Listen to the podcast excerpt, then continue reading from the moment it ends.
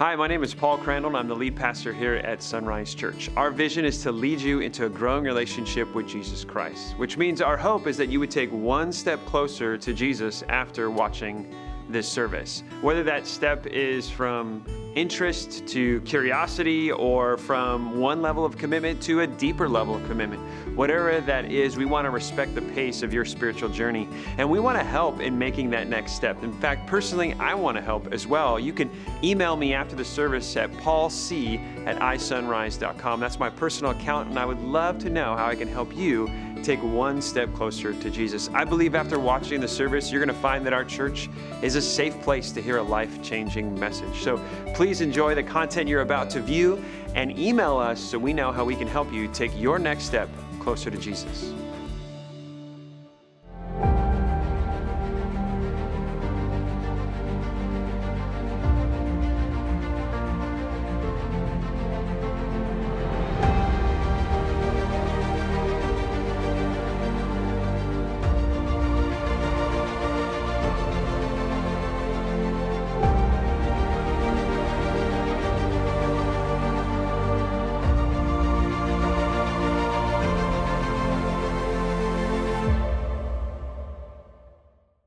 Merry Christmas.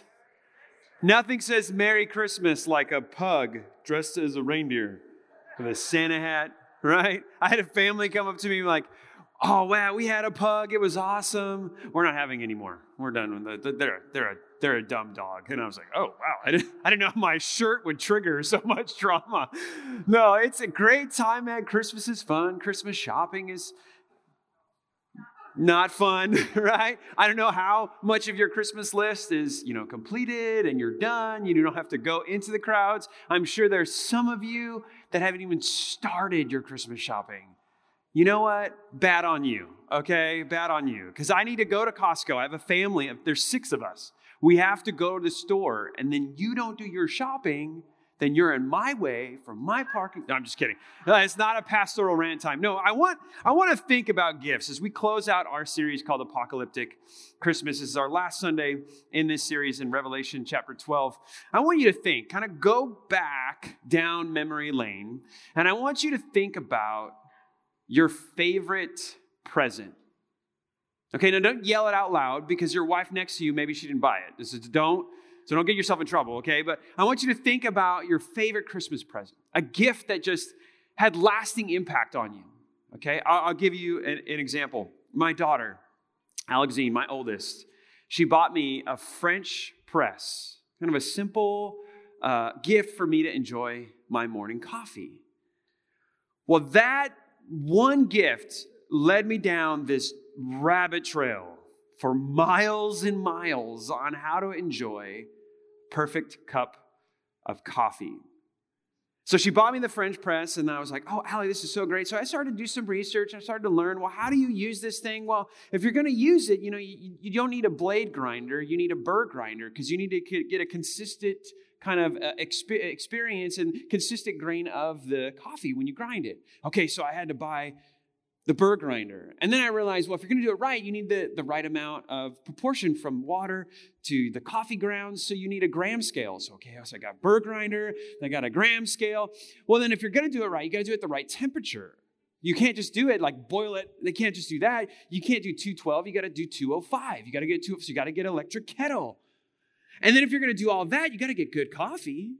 And if you get good coffee, you got to get coffee from different countries, single origin, light roast. You buy a subscription, you get a new country every single month. I just got Ethiopia two days ago. Delicious.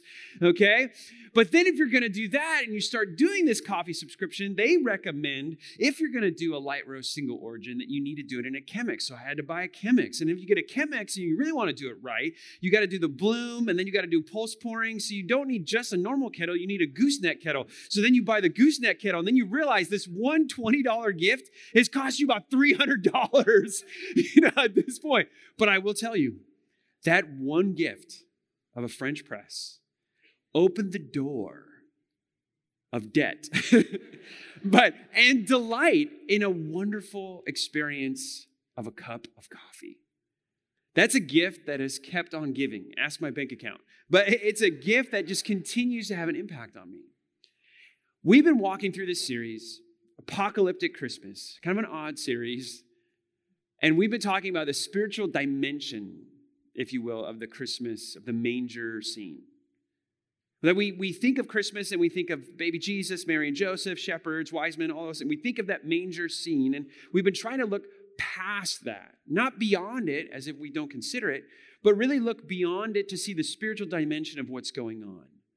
And we've been walking through chapter 12 of the book of Revelation. Revelation means, uh, or is translated of apocalypsis, and so that means to reveal or to uncover. We're trying to reveal or uncover the spiritual dimension of that manger scene. And John sees all these visions that have to do with Christmas in Revelation chapter 12.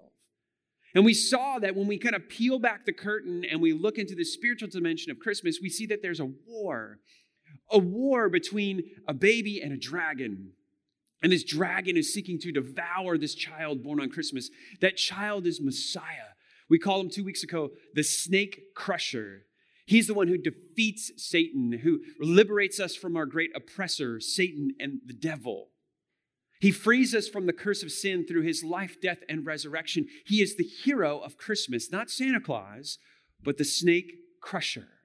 And then last week we looked at what does that victory look like for us? That's our hero, and our hero is victorious. And what he has done is he's taken the dragon, he's taken the devil, he's taken Satan, and he has thrown him out of the courtroom through his death and resurrection. Because Satan was like a, a spiritual prosecutor in the courtroom of heaven saying that we were guilty of our sin, that God should not love us. And he's been thrown out of the courtroom because now a new verdict can be pronounced over our life. The snake crusher died on a cross, rose again. His birth, life, death, and resurrection, Christmas to Easter, has changed the courtroom of heaven.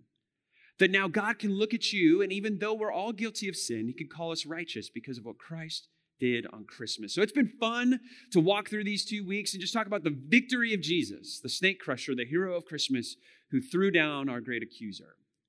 But today I want to talk about, I want to get a little more practical. What does that victory look like right now? Like today, Sunday, Monday, Tuesday, Wednesday, Thursday, Friday, Saturday. What does it look like now? What does that victory look like now? Because maybe you're coming into the Christmas season, you're feeling a little defeated. You've seen all these grand pictures of a warfare and battle and victory and all this language, and you're thinking, okay, Pastor Paul, that's kind of cool, but right now I'm feeling defeated. Right now I'm feeling attacked. And I want to talk to you about a gift that God gives us because of Christmas, a gift that has a lasting impact, longer than my daughter's gift of a French press that has impacted me for a lifetime so far. I want to talk about the gift that Christmas gives us that impacts us right now, today, and that is the gift of protection. Protection. In fact, that's the big idea for today. If you write down one thing, I want you to write this down. If you're going to take away one idea, I want you to take this idea with you during the Christmas season. Protection is your present. Protection is your present. God protects those who are his followers, protects those who believe in the death and resurrection of Jesus Christ. He protects us against the work of the dragon, against the work of Satan, against the work of the serpent. And the attacks of the dragon are deception and persecution. And this is what God offers to protect us from. Let me show you this in Revelation chapter 12. Revelation chapter 12. I want to unpack the vision of Christmas that John is seeing. He's talked about the birth of Jesus and how this baby was, was freed from the plot of the dragon. We talked about how that was Herod when he tried to kill the babies of Bethlehem. And we've seen this wonderful vision, kind of this dramatic play out of this apocalyptic war, this cosmic spiritual war. And the dragon has lost, the serpent has lost, but he's still on attack and he's attacking us. And he attacks us through persecution and deception. And God protects us from these things. Or a better way to say it is, he protects us through these things. Because what I want to show you today is that God doesn't protect us from persecution and, and deception, meaning we don't experience those things. His protection is against those things, but it's because he protects us through those things. You're going to experience persecution, you're going to experience deception, but God can protect you through those things. So let me show you how the dragon, being defeated on Christmas and Easter, is now after us. He's pursuing us. And his two tactics, his main attacks, are persecution and deception. Let's look at verse 13. It says, When the dragon realized that he had been thrown down to earth, he pursued the woman who had been given, who had given birth to the male child. So the woman in this vision represents the people of God. We talked about that two weeks ago. And it says Satan has been defeated, and because of his defeat, he's now in pursuit. He's mad, he's enraged. We saw in the beginning of Revelation 12, I think it's verse 5 and then verse 7. Verse 5, his plot to kill the baby was foiled. The male child was caught up or snatched away, is how John describes it in Revelation 12. This is the idea that, that Jesus was born and he was able to flee from the plot of Herod to kill the child, the male children of Bethlehem. He was released from that plot, but we saw even more Christ was released from the plot of Satan when it came to his temptation. Released from the plot of Satan when it came to his crucifixion. He was able to be removed from that attack, at least in being defeated from it or defeated by it. The dragon could not get the child who grew to be a man. He was defeated. Then there was this spiritual battle that because of the death and resurrection of Jesus Christ, something changed in the courtroom of heaven. And Satan could no longer accuse, and so he was thrown down. So you could say he's kind of 0 2. He's lost twice. And because he's lost, he's enraged. Right? Think about it. The last time your 11 year old son beat you at checkers and you kind of threw the game pieces. You're like, I don't have an 11 year old son. Yeah, I have an 11 year old son. Okay? When he beats me at a game, I pray for him as I throw the game pieces at him. No, I'm just kidding. Right? But you know, when you lose, do you get mad? Like, let's be honest. You It's like, you did so well. You know, no, you don't pray for your enemies or those who persecute you and beating you in Monopoly. Right? They put all the hotels on Park Place and Boardwalk, and all you have is two railroads. And he's like, I know you're like, there's a lot of detail in these things. Yes, you know my pain now. But you know, when you're defeated, you get mad, don't you? You get enraged. Satan has lost big time two cosmic battles. And he is furious. And he now pursues the woman, he pursues the people of God. And there's part of that that's scary, and there's part of that that's comforting. It's scary because we know what it's like when we lose, what kind of rage builds up in us. But we also know he's defeated. There's no winning for him. There's no possibility of a fourth quarter comeback. It's not going to happen. The only future for this great foe is failure. So, yes, he's after us, and yes, it's fierce, but there's no way he can win. But look at how he attacks. Look at how he comes at the people of God, represented by the woman. Look at verse 14. But she was given two wings like those of a great eagle, so she could fly to the place prepared for her in the wilderness. There she would be cared for and protected from the dragon for a time, times, and half a time.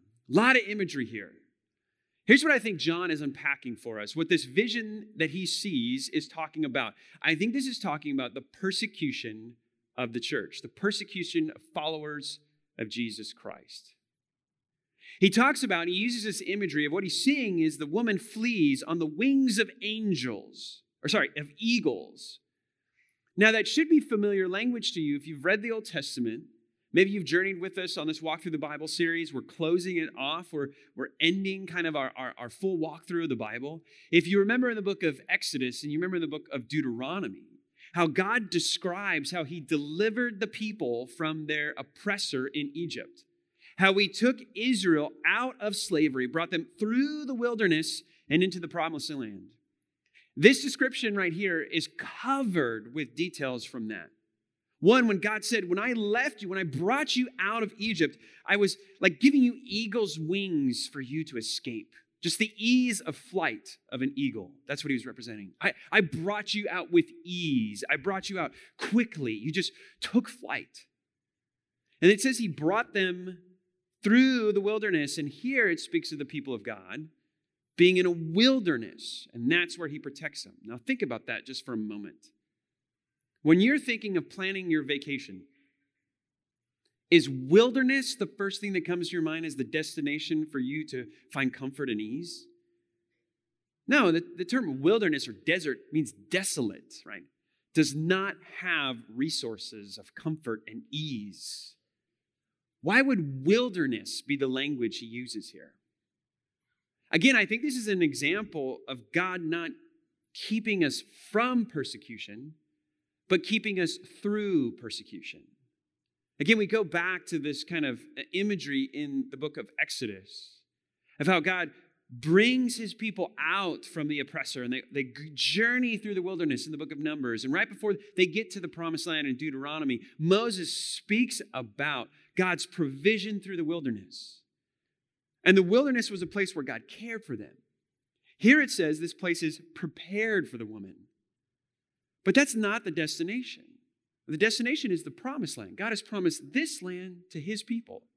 He freed them from slavery, but he's bringing them through the wilderness. And if you remember reading about their wilderness wandering, was it a time where they were free from pain and discomfort? Where they didn't see any opposition? No, they experienced all of those things. They experienced hunger and pain, uh, inner turmoil, conflict, rebellion, almost civil war at times, attacking enemies from outside their group.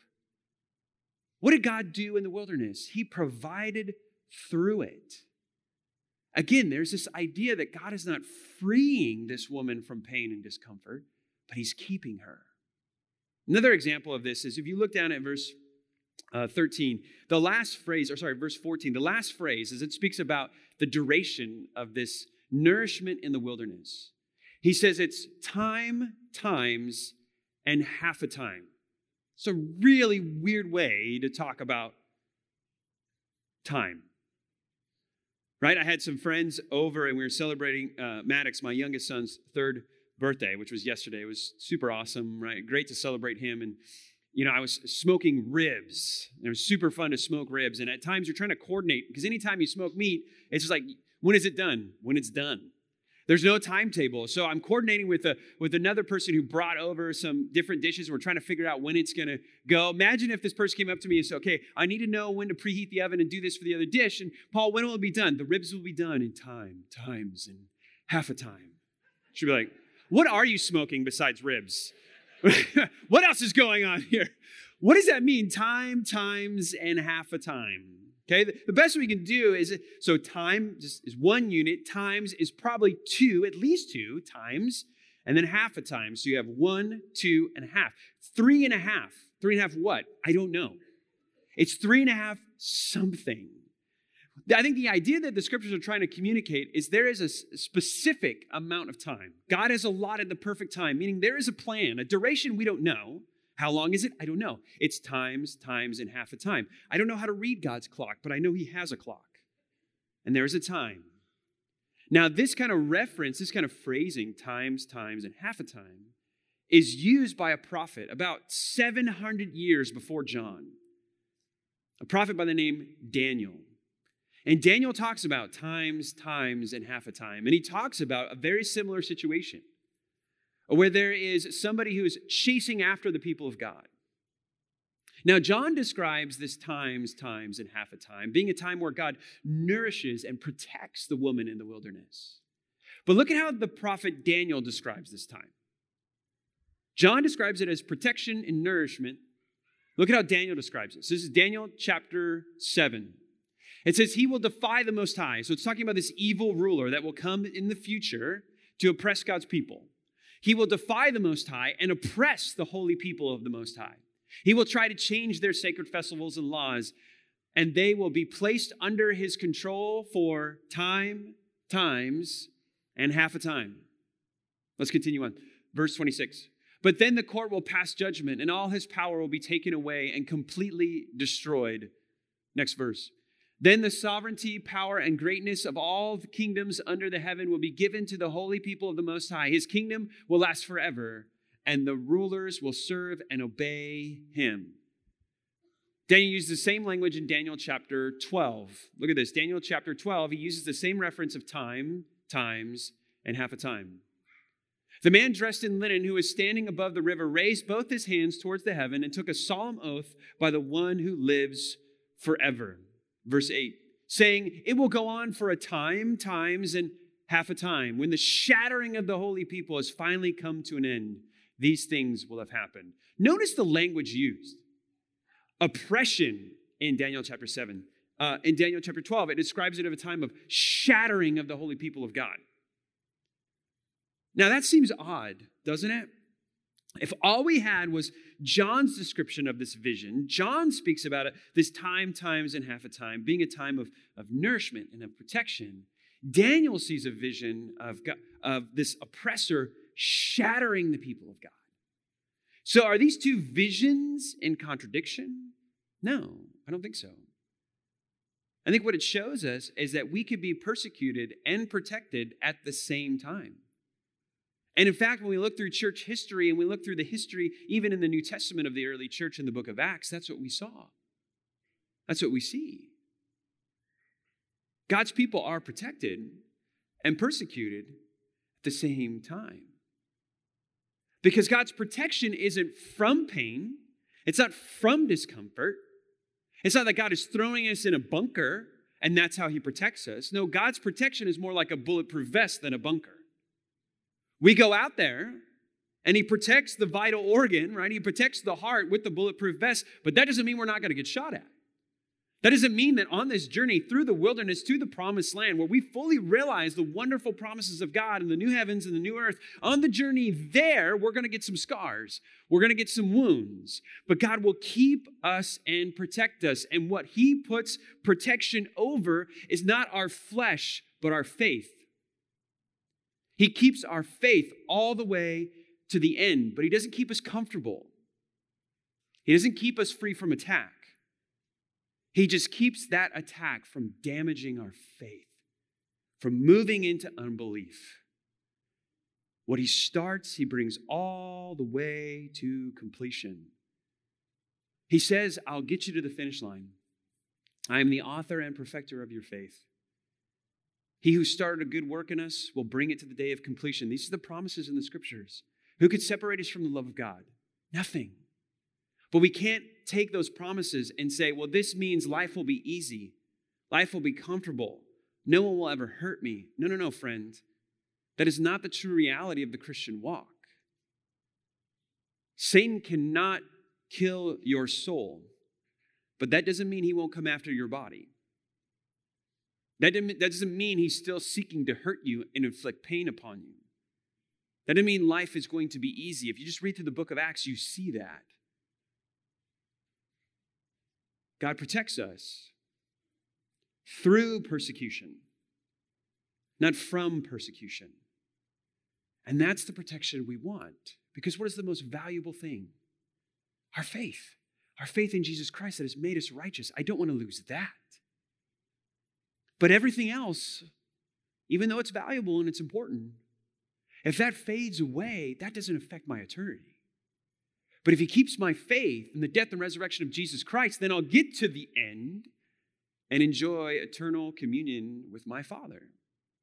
That's what I don't want to lose. That's what God has said He'll protect. He won't let the dragon take your faith.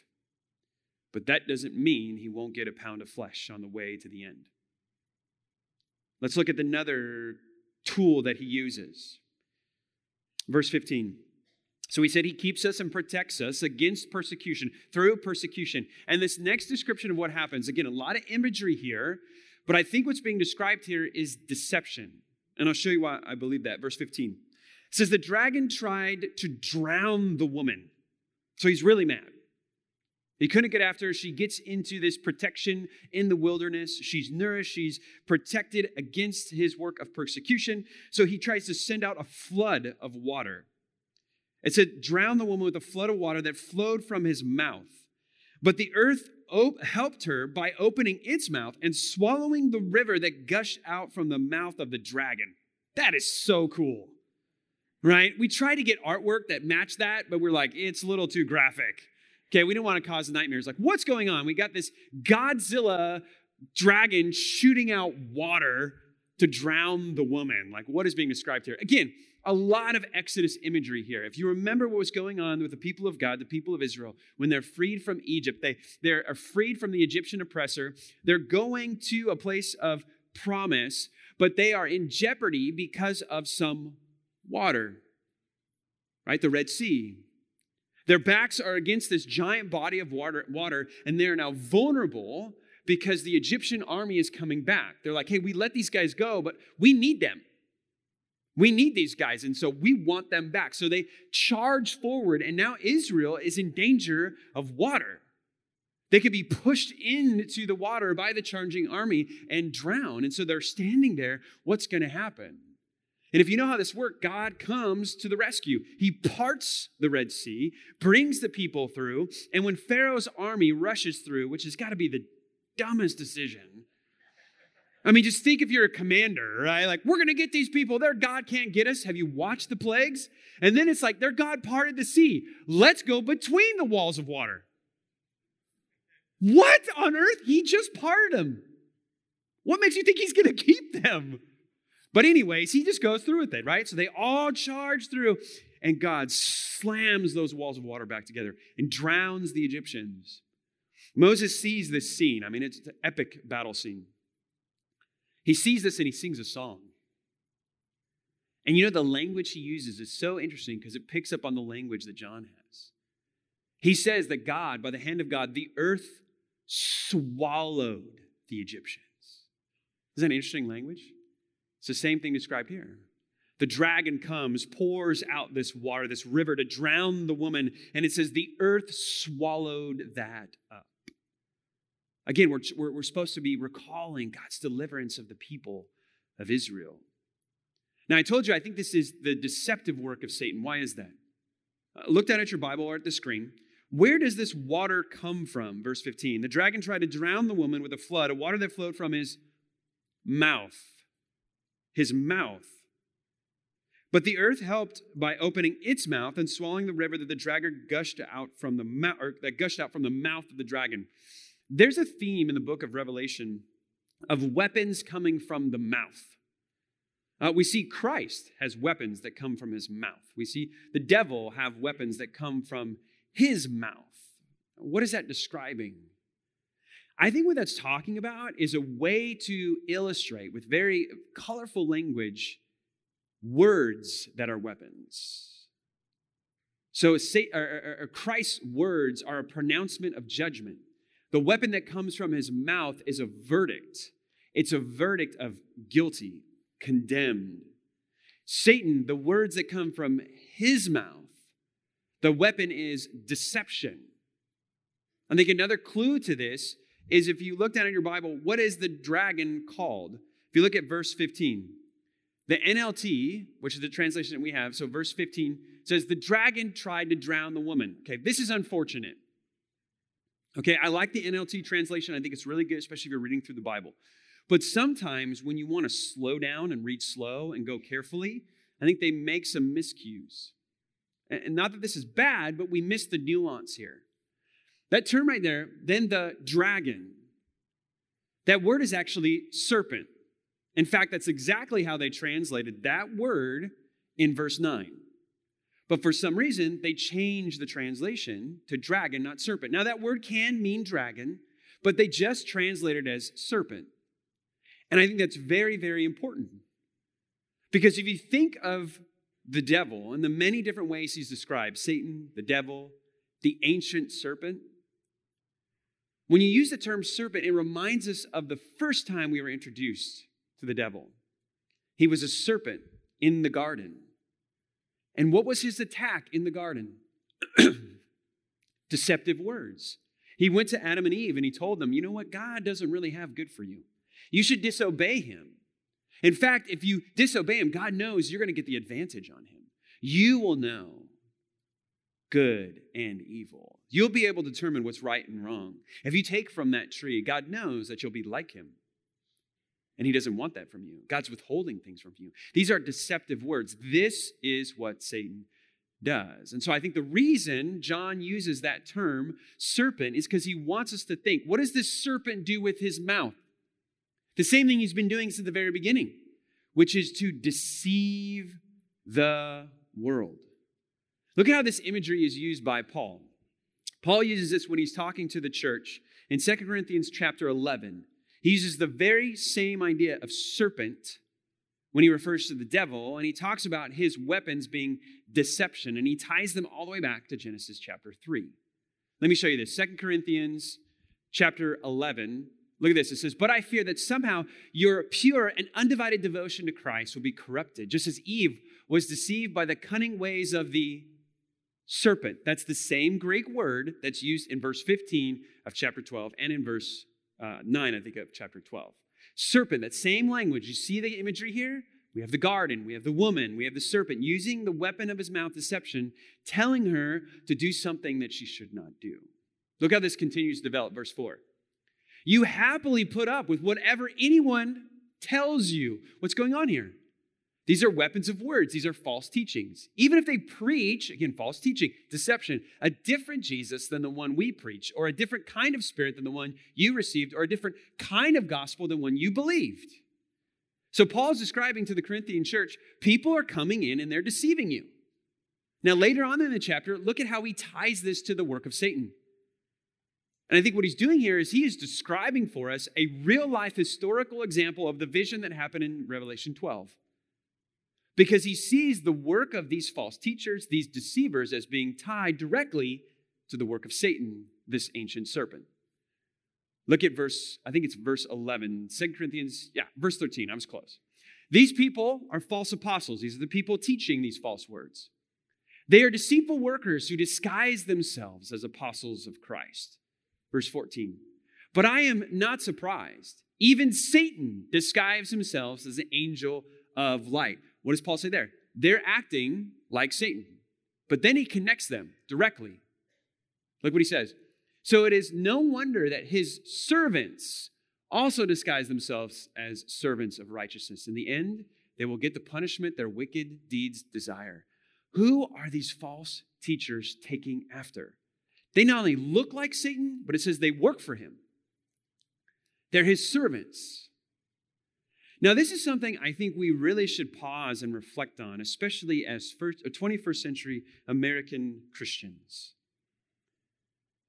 And just in discussions, you know, just with my uh, small group, and if you're not in a small group, by the way, I'd get into a small group. Small groups are awesome, uh, they're wonderful. Uh, you, you should jump in and just hear the words of Christ coming from other people. It's really great. But we've been talking about persecution. We've been talking about prosperity. We were talking just even last night, just as we were kind of casually hanging out at a birthday party, right? We started just talking about the Bible. And we were talking about how, you know, at times we, we as American Christians kind of kind of envy. I know this sounds a little weird, but we envy the persecuted church. Because not that we want their pain, but we want their devotion. Because the persecuted church, their faith is so incredibly strong. Because it has to be. Right? It's like they're lifting a heavier weight, so their back is stronger. And there's a sense where we admire that. And so we were talking about, like, well, does the work of Satan look different in those lands than it does ours?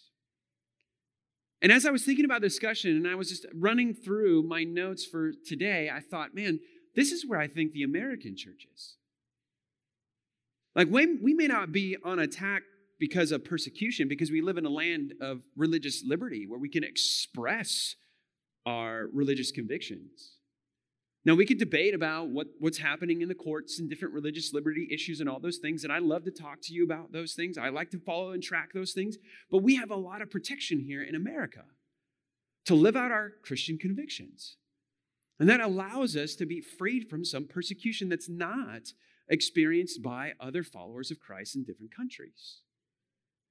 But does that mean Satan is not after us? Does that mean Satan is not mad that he's been defeated by Christ and he is pursuing the American church? Oh, he's pursuing us. And I think we would be naive to think that he's not after us just because we're not facing persecution. That maybe only Satan is in the region of churches that are persecuted. No, I think he's here. And I think he's here in this way in deception. And speaking a gospel that is not his gospel, that's not Christ's gospel, speaking of a different spirit and a different Christ. I think we see this and we've experienced this. If, if, if just been following what's been happening in the American church just over the last even decade. The amount of false teaching and failure, moral failure from pastoral leaders and Christian influencers. It is crazy how many people have fallen, how many pastors are burning out, how many churches aren't surviving, how many false teaching is being promoted a different gospel, a different Christ, a religion that looks similar to what Jesus set up, but actually is not. Oh, I think Satan is very much involved in attacking the 21st century American church. Maybe not by persecution, but he has another weapon. It may be more effective, and that's the weapon of deception to teach us something that we should not listen to. Now, again, now how do we combat that? How do we go against that? Do we plug our ears? Ooh, I don't want to hear the words. No. That's not how we combat deception. It's just not hearing it. Think about Jesus Christ. He's tempted in the wilderness. After his baptism, he's tempted in the wilderness, and Satan himself comes to tempt Jesus. And Satan starts laying out these things. Well, if you're the Son of God, do this. If you're the Son of God, do this. If you're the Son of God, do this. And you know what Jesus didn't do? He didn't go, I can't hear you. He didn't do that. It would have been really cool if he did, but he didn't.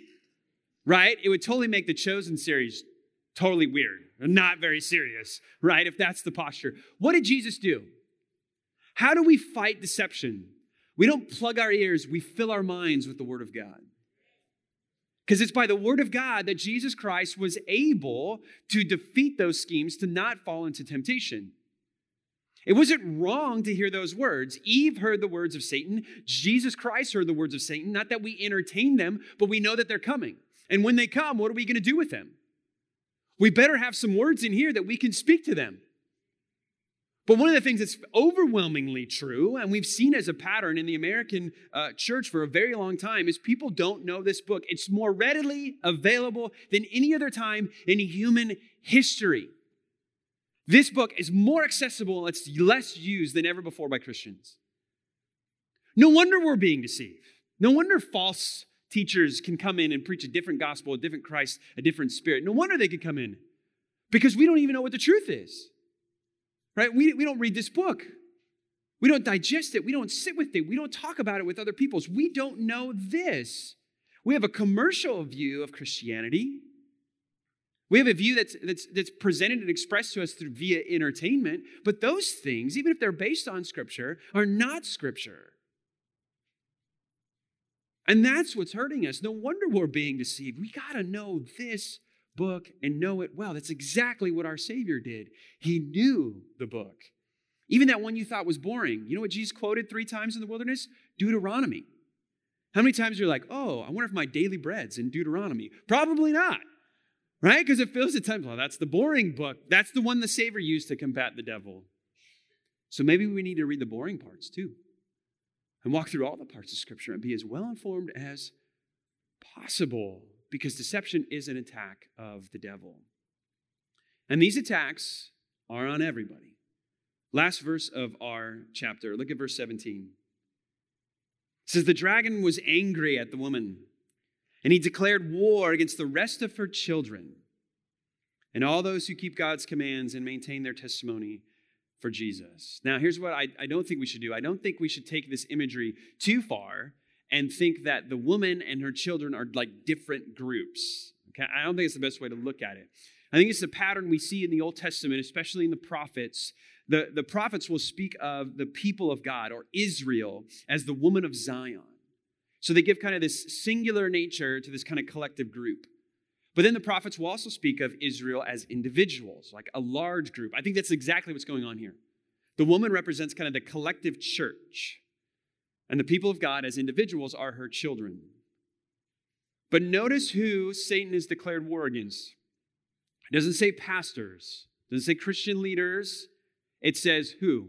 All who keep God's commands and maintain their testimony of Jesus. Who is Satan after? All of us. Every single one of us. Now, again, he's not all powerful and everywhere, so he can't attack every Christian to the same intensity all the time. He cannot do that. He cannot maintain that. He's not that strong. But he is strong, he is vicious, and he is after every single one of us. You're in a war. And that guy is scarier than a heat seeking missile or a virus, chemical warfare. His attacks are more invasive, right? More than kind of hacking into your IP address and finding all your search history. He is in here. We see the deception of Satan being something that happens even in our minds and even in our hearts. Right? That's big brother right there. And that big brother is bad. And he is coming after you. And he's deceiving and persecuting. And all of us need to take it very serious. But our God can protect us. He can protect us. He's right there to, to bring us with the, the wings of eagles away from his attacks, to nourish us as we're persecuted, to fill our hearts with good words as we're being deceived. You know, I think a part of our prayers that are missing is that the God of this universe has promised this gift of protection. And it's right there before us, but we have a part to play in this. The very ending of Jesus' prayer that he taught to his disciples says, Lead us not into temptation, but deliver us from the evil one. Lead us not into temptation, but deliver us from the evil one. How many times in your prayer do you pray for protection? Protection from the enemy. Lead me not into temptation, but deliver me from the evil one. Like, how high is spiritual protection on your Christmas wish list? Because you may get everything on your list. You sent your wish, your Amazon wish list, like to your husband. Hey, just in case you're wondering, like in February, you sent it to him, you know, like just in case you're wondering and I want, here it is. If you get them all, if you get every single gift you want, you still could be in a very dangerous place. You still, your spirit could be left wanting and in desperate need. Go back to the temptation of Jesus Christ when you think about what Satan can offer us. Satan went to the Son of God and said, I'll give you all these kingdoms if you worship me. What is he saying there? You think St. Nicholas has a big bag of toys? I can give you the world if you bow to me. I think sometimes we confuse prosperity with blessing, comfort with God's favor. And those are not the same thing, they're not even close. Satan can give you a big old bag of gifts, and that could be your greatest curse. He can bless you, and it actually be a curse. He can give you a lot of things, you can get everything on your list, but the number one thing you need at the top is protection from his deception and persecution. And that is what God offers you. Ask me, and I'll give you wings like an eagle. I will bring you into spiritual nourishment. I will fill your mind with words that keep you from his deceptive plot. Are you asking for that on Christmas? God, protect me. Lead me not into temptation, but deliver me from the evil one. I want to challenge you this Christmas season to put protection at the top of your list. To put protection at the top of your list. That's your greatest present. That's his greatest gift to you. And if you're a follower of Jesus Christ, hear me. I know life is hard sometimes. I know walking this journey that Jesus calls us on leaves us with scars and leaves us with wounds. And I wish I could tell you that that was not true, but it is true. And loss is painful. Maybe the Christmas season just brings that up. Right? You stare at a tree and you realize there's gifts that should be there for that one I lost. Or there's an estrangement in my relationship. And so all the gifts on the tree mean nothing because the right people aren't around the fire, right? That strain that you have on your life. I wish I could tell you that God will eliminate all of that pain and all that suffering and all of those things. I can't. But I can make you this guarantee He'll finish your faith, man. You'll get to the end. You'll get to the finish line. I don't know how many laps. I don't know how hard it is. I don't know how deep the wounds are going to be, but you will make it all the way to the end. He's promised that. So lean on Him and ask and beg for His protection to bring you from start to finish because He will answer that prayer. Lead me not into temptation, but deliver me from the evil one. He'll answer that. And that's what I want for you this Christmas season. Maybe you're not yet a follower of Jesus Christ. Friend, I love you. I'm so glad you're here. Whether you're watching online or here in this room, I have to tell you, there's one who's coming after you. He's deceitful, he's a liar. He's been deceiving from the beginning, and he's not just a deceiver, the Bible calls him a murderer. He wants your life, he wants you to experience death, full separation from God forever. And I pray that this Christmas season you will see that God wants to protect you, and He's done so.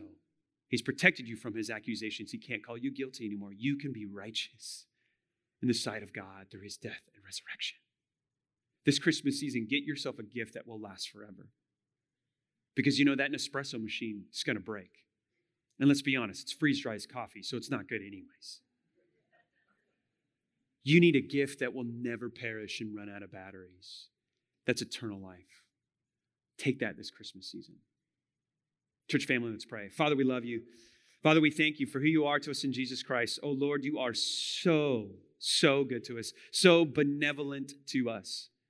Lord, we love you. Jesus Christ, we thank you for your birth, life, death, and resurrection. We thank you for Christmas and Easter. You did the whole work, the complete work. You've freed us. You are our heroes. You are the snake crusher. You've thrown Satan out of the courtroom. Man, I love Christmas. So much more than a manger scene. It's a battle won by a great hero. We are the victors, not because of our efforts and our battle, but because we're on the right side of Jesus Christ. Holy Spirit, I pray that you'd help us see that we can be protected from the schemes of the devil, protected against them. We're going to have to walk through persecution. We're going to have to walk through deception. But it's the Word of God and the preserving character of the Spirit's work that will keep us all the way to the end. Oh, may we ask for that. Father, would you not be honored if we asked, Give me protection, lead us not into temptation, but deliver me from the evil one? May that be our prayer and our guide, the North Star to our Christmas experience. May it be the protection of God and His benevolence to keep us all the way through. It's in Christ's name I pray. Amen.